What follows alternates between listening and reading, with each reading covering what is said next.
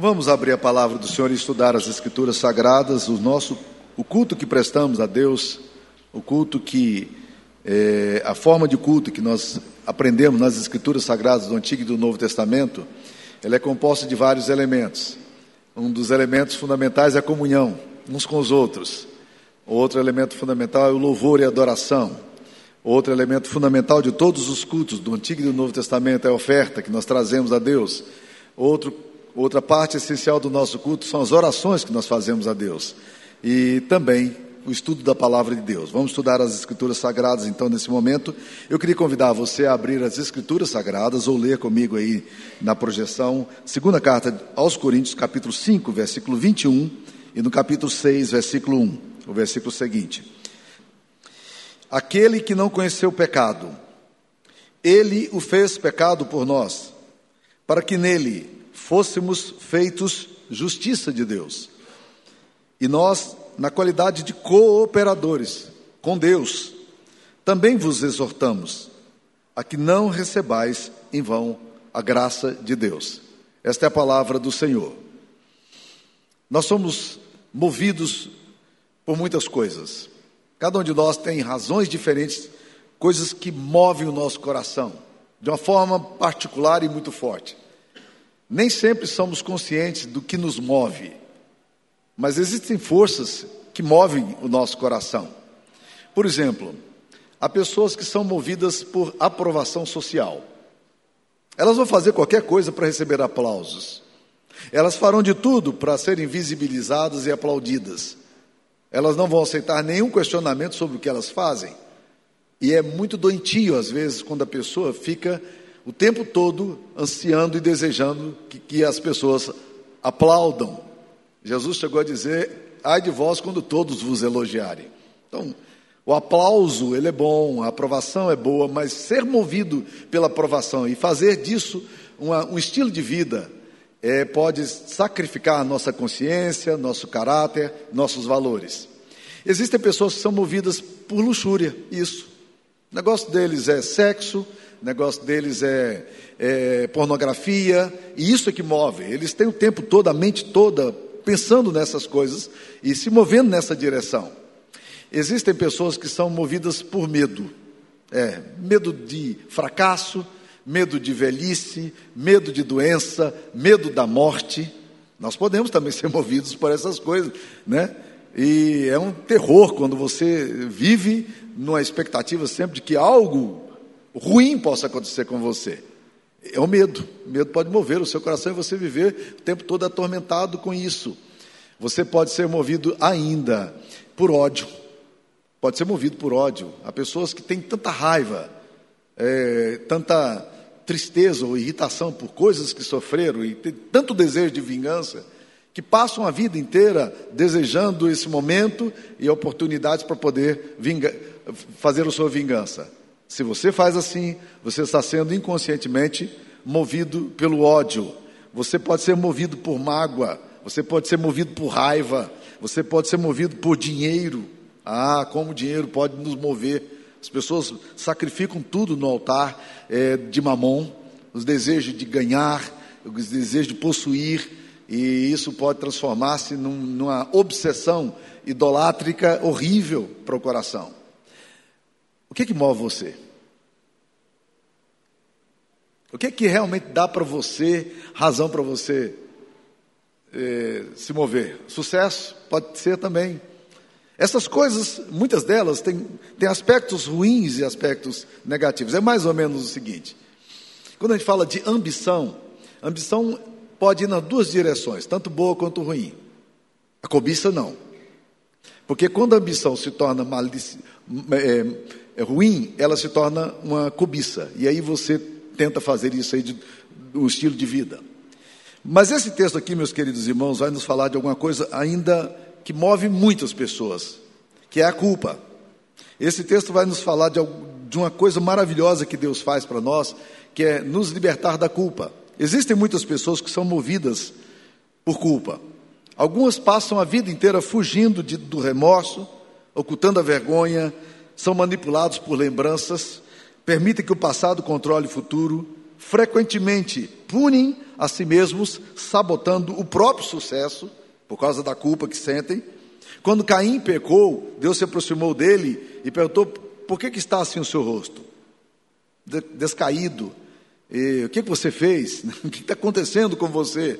E a Bíblia nos mostra o que, que aconteceu com Caim. Caim, culpado, se afastou de Deus, matou o irmão, essas coisas todas. Muitos são, se tornam produtos do passado.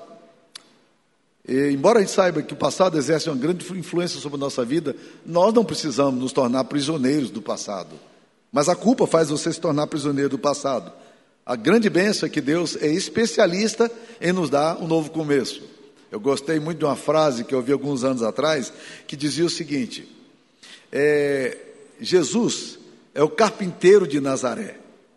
E ele tem um poder muito grande de pegar madeira torta e dar forma bonita para essa madeira torta. Louvado seja o nome do Senhor por isso.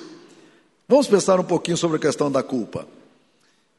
A gente tem duas direções em relação à culpa, ambas ruins. A primeira delas é o seguinte: que existem pessoas que a gente que tem sentimento de culpa, mas não tem culpa. É. Há muitas pessoas que se sentem culpadas o tempo inteiro. Culpadas até pelos outros, que é a codependência, se sentem culpados pelo erro que o outro comete. Esse é um negócio muito comum em pais, que se sentem culpados pelos erros de filhos que já têm 40 anos de idade. Né? É óbvio que a gente é afetado com essas coisas, mas é, é muito complicado esse negócio. A gente se sente culpado e aí a gente vai vivendo na culpa o tempo todo. E às vezes uma culpa que já foi confessada, já houve arrependimento, já houve perdão, porque Deus disse que se nós confessarmos e deixarmos, Ele vai nos perdoar. Já estamos livres da, da condenação dessa culpa, mas nós não estamos ainda, infelizmente, livres do sentimento da culpa. Então há muitas pessoas que estão se sentindo culpadas sem ter culpa. Um outro exemplo clássico disso aí são pessoas que sofreram abuso sexual, principalmente se é uma criança.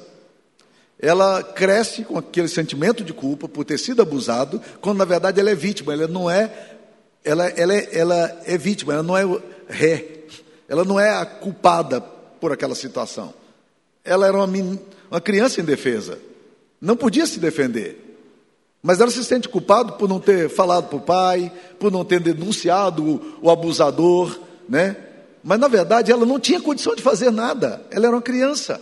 Mas traz muitas vezes essa culpa, essa culpa vai para a adolescência, vai para a velhice e leva a gente até o túmulo. É muito complicado quando a gente tem um sentimento de culpa sem culpa.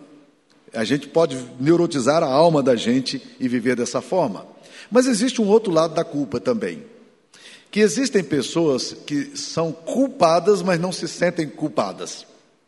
É o quadro clássico dos psicopatas sociais. Quando a gente pensa em psicopata social, a gente sempre pensa naqueles caras do tipo do Little Sam, né?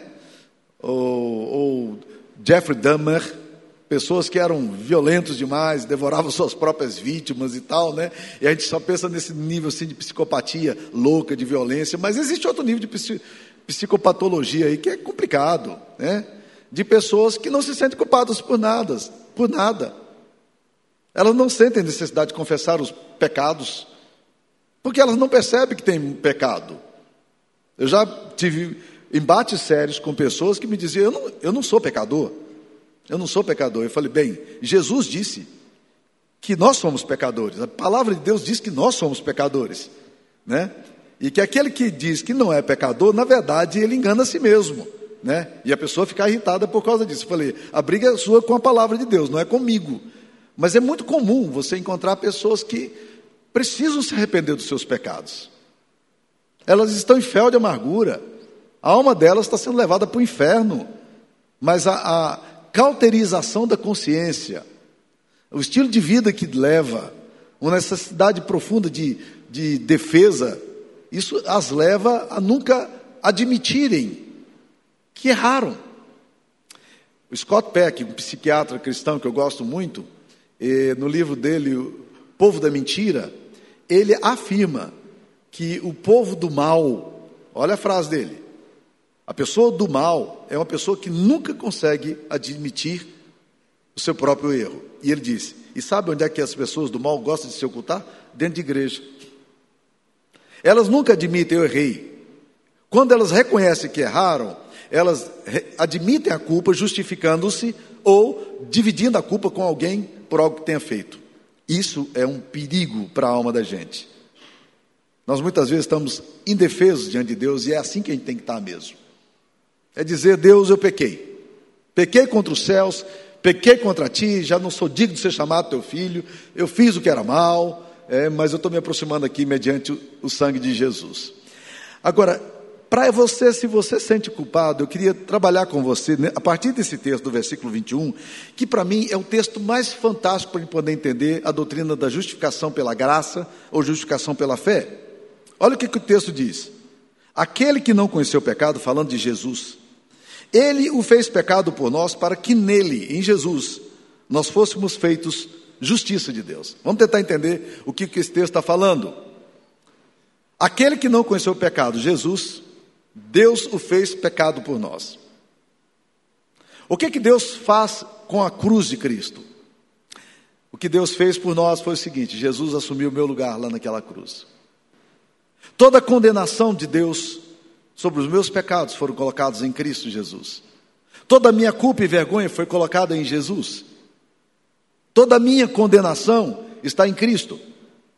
Quando Cristo suou gotas de, de sangue ali no Getsemane, não era apenas porque ele sabia da violência da morte de cruz, mas é porque ele sabia de uma violência ainda maior do que a morte física. É que ele assumiria a culpa minha e a culpa sua. Ele se tornou pecado por nós. A Bíblia diz no Antigo Testamento que maldito é aquele que for pendurado no madeiro. E Jesus foi exatamente assim. Foi levado como ovelha muda perante os seus tosqueadores e foi colocado no madeiro, em meu lugar. Ele se tornou desprezado e abandonado por Deus. Na cruz ele exclama: Deus meu, Deus meu, por que me desamparaste? Porque ele está vivendo toda a dor do pecado e do desamparo de Deus, porque naquele exato momento Jesus estava assumindo a sua culpa e a minha culpa. É isso que o Evangelho nos ensina.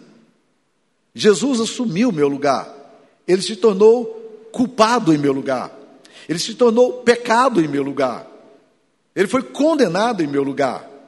E quando ele morre, quando ele está morrendo, uma das sete palavras da cruz é a seguinte: ele diz ao Pai, tudo está consumado. Mas essa tradução, a melhor forma de traduzi-la seria tudo está pago. Porque literalmente ele falou tetelestai, é, a, é alguém que tem uma promissória na mão, que acusa, e você é devedor, e Jesus está dizendo, pai, a promissória que tinha, a dívida que tinha, não tem mais, eu paguei. Jesus levou a minha culpa, por pior que ela tenha sido. Eu não tenho mais a minha culpa. Eu tenho a minha culpa do dia a dia, do meu pecado que eu cometo e preciso me arrepender constantemente. Mas eu não estou culpado por nada mais, porque Jesus assumiu o meu lugar e a minha culpa. Não é tremendo esse negócio da obra expiatória, da expiação que Cristo faz por nós lá na cruz? Ele morreu em meu lugar. Ele assumiu a minha culpa. Ele se fez pecado por nós. Toda ira de Deus contra o pecado não é colocada em você, mas ela é colocada em Cristo. E é interessante, meus queridos, quando você vai estudando a palavra de Deus, você vai percebendo como esse negócio é um negócio forte. Por quê? Porque 600 anos antes, o profeta Isaías escreveu, profeticamente, obviamente, inspirado pelo Espírito de Deus, ele vai escrever algumas coisas muito interessantes sobre a substituição de Cristo por nós na cruz. Ele começa o capítulo 53 de Isaías dizendo: Quem creu em nossa pregação? E a quem foi revelado o braço do Senhor? No versículo, no versículo 4 ele fala: Certamente ele tomou sobre si as nossas enfermidades e as nossas dores levou sobre si, e nós o reputávamos por aflito, ferido de Deus e oprimido. Não é assim? Não foi assim que os ladrões na cruz fizeram? Se você é filho de Deus, desce dessa cruz. Você não pode estar nesse lugar. Só uma pessoa maldita pode estar aqui. Como é que você diz que você é filho de Deus?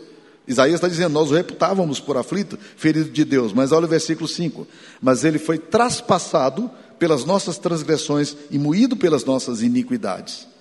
O castigo que nos traz a paz estava sobre ele, e pelas suas pisaduras fomos sarados. Gente, esse texto aqui foi escrito 600 anos antes de Jesus nascer.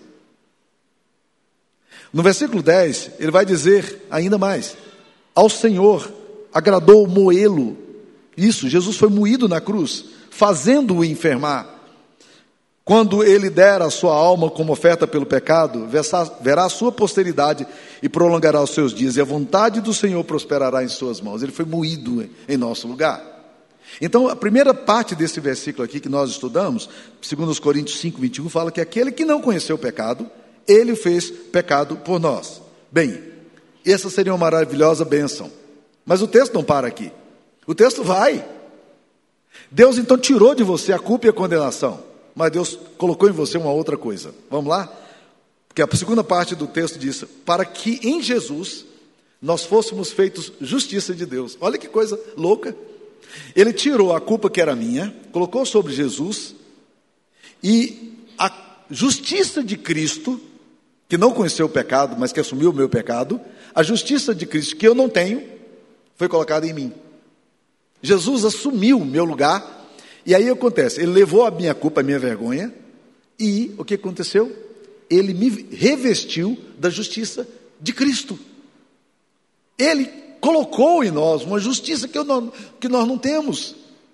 Nós estamos justificados pelo santo juiz. Se Deus nos livra da condenação, quem pode nos condenar? É Ele quem nos justifica. Nós somos justificados pelo Pai. Ele assumiu a nossa culpa e ele me deu a sua justiça. Então, o mérito de Cristo passa a ser o meu mérito. A vergonha minha, Jesus assumiu. Então, é mais ou menos o seguinte: olha no capítulo 5, versículo 18, né?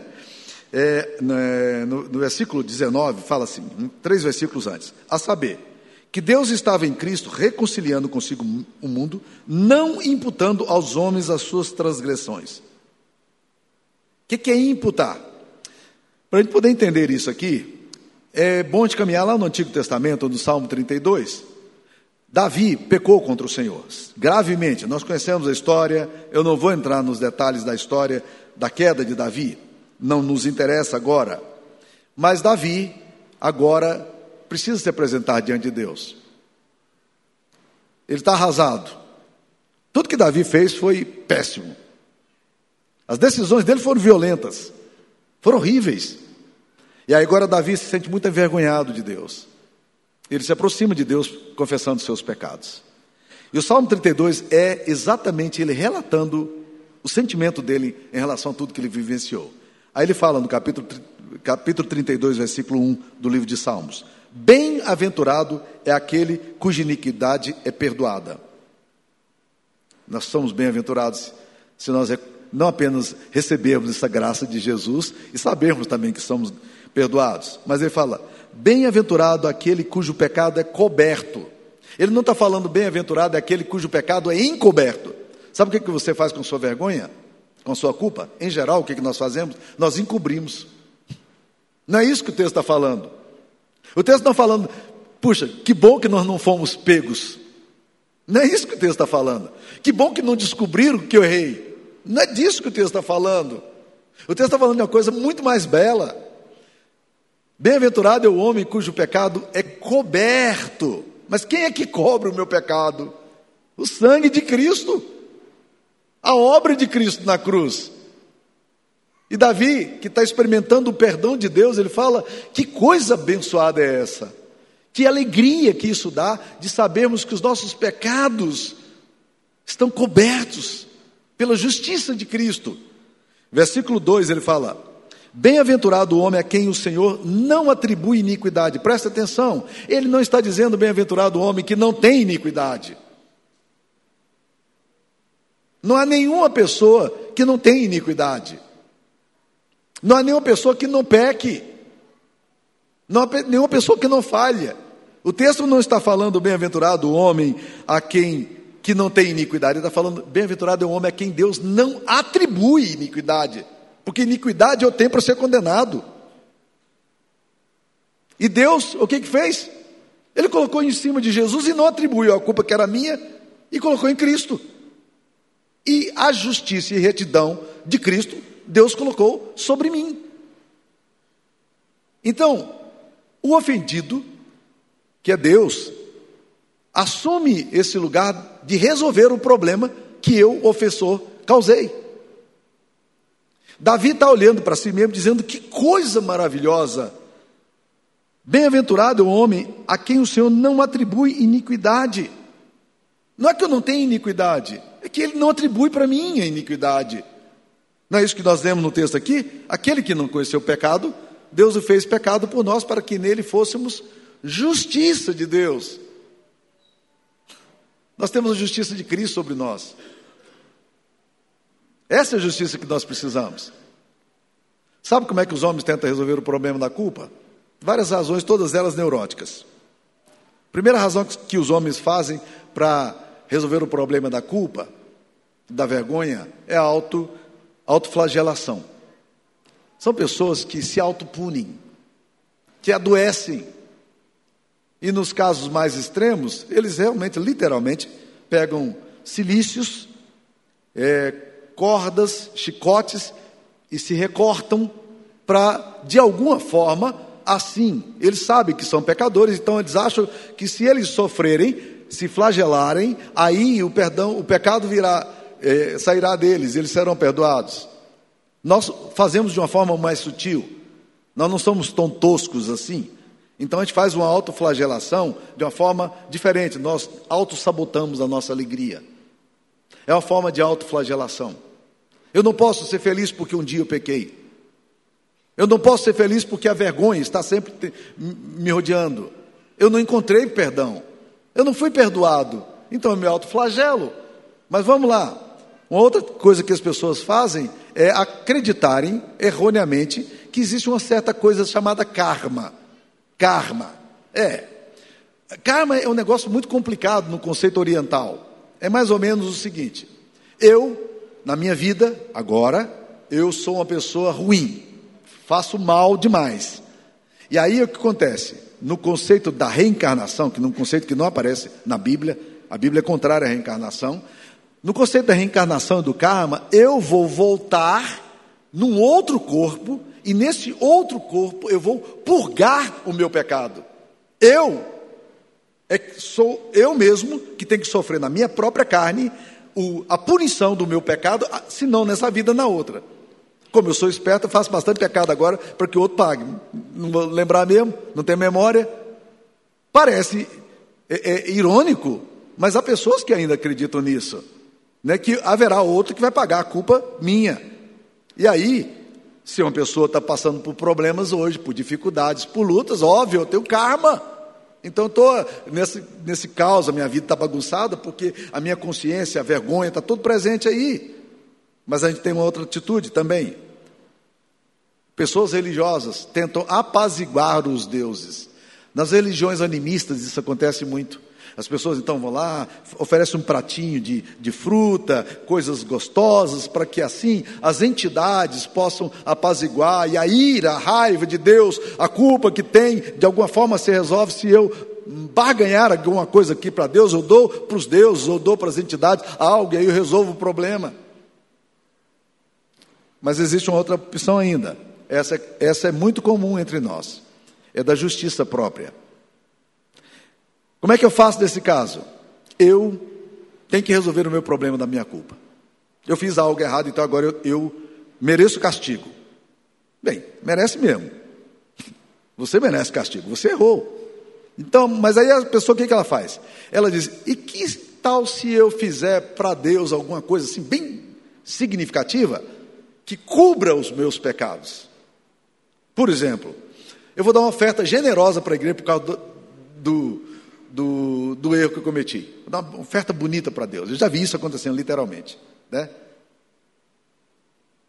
Pessoas que dão ofertas, não por gratidão, mas para que agora Deus, olhando assim aquele menininho que fez a coisa errada, agora Deus tão gentilmente vai perdoar, porque afinal de contas o cara né? Tá dando oferta boa para ele, agora as coisas vão resolver. Deus tem uma solução melhor. O problema da culpa humana é resolvido no Calvário. Ali na cruz, Jesus assumiu a minha vergonha e a sua vergonha.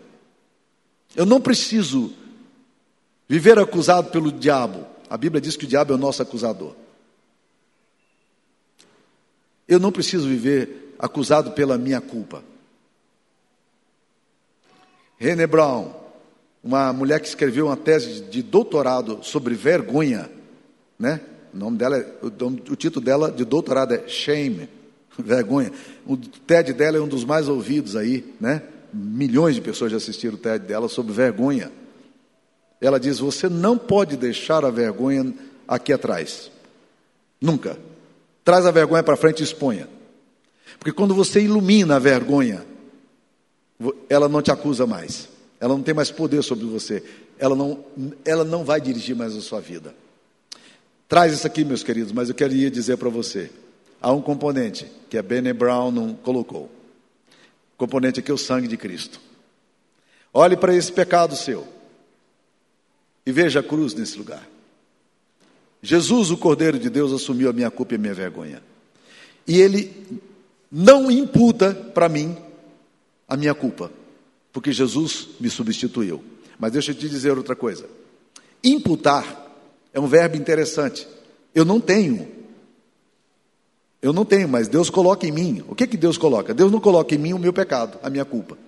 Mas Deus coloca em mim o quê? Olha aí, no texto que nós lemos, apenas esse versículo, 5:21. Aquele que não conheceu o pecado, ele fez pecado por nós para que nele fôssemos feitos justiça de Deus. Entenderam o ponto? Ele imputou, eu não tenho. Deus colocou em mim algo que eu não tenho. Deus colocou para mim a justiça de Cristo, a retidão de Cristo, a vitória de Cristo. Tudo que Jesus conquistou na cruz é meu. Deus me deu e disse: é seu. Toma posse disso. É essa a mensagem do Evangelho. Você não precisa viver atormentado pela culpa e pela vergonha. Não são boas coisas para orientar a sua vida. Se você hoje está aqui e por alguma razão você olha para a sua história com vergonha, e talvez você tenha razão para ter vergonha de algum evento que você tenha praticado na sua história, lembre-se, ao mesmo tempo, da graça maravilhosa de Cristo que te restaura. E retira de você a condenação e coloca em você a justiça que você não tem, que é a justiça de Cristo. Deus imputa, Deus coloca algo em você, Deus dá um saldo na sua conta bancária devedora. É isso que Deus fez na cruz. É isso que o Evangelho fez. E eu queria concluir, só citando, porque na semana que vem eu quero trabalhar um pouco mais nisso aqui. No capítulo 6, versículo 1 diz: E nós, na qualidade de cooperadores com Deus, também vos exortamos a que não recebais em vão a graça de Deus. O que Deus fez por você é graça. Você não tem mérito diante de Deus. A sua justiça não é sua, é de Cristo. Não receba em vão a graça de Deus. Não considere barata aquilo que custou caro para Deus. Não esvazie a graça de Deus. Há muitas pessoas que desprezam a graça de Deus e que se tornam cínicos em relação à graça de Deus. Se é de graça, não deve ser bom. Pois eu quero te dizer de alguma coisa que foi de graça, absolutamente de graça, porque não custou nada para você. Nada para você. Mas ela não é barata, sabe por quê? porque custou o sacrifício do Filho de Deus morrendo no seu lugar. Não receba em vão essa graça. Não despreze isso. Não menospreze a graça de Deus. Ela foi dada por você. Você tem um saldo maravilhoso. Deus deu justiça de Cristo e colocou sobre você. Não é isso maravilhoso? Mas Deus também fez uma coisa maravilhosa. Deus tirou a vergonha, a sua culpa e condenação. E Ele Colocou tudo isso em Jesus para que você fosse livre. Louvado seja o nome do Senhor. Vamos orar. Senhor Jesus, obrigado pela tua palavra, tão forte, Pai, tão desafiadora, tão maravilhosa, ó Deus, tão revolucionária. A nós que temos a justiça própria tão forte, que achamos que as coisas vão ser resolvidas por nós. O Senhor colocou Jesus para resolver o que nós não iríamos ser capazes de resolver. E o Senhor nos deu liberdade, liberdade de coração, de consciência, sem amarras do pecado, para vivermos para o Senhor. Em nome de Jesus, nós te agradecemos por essa graça maravilhosa. Louvado seja o teu nome. Amém.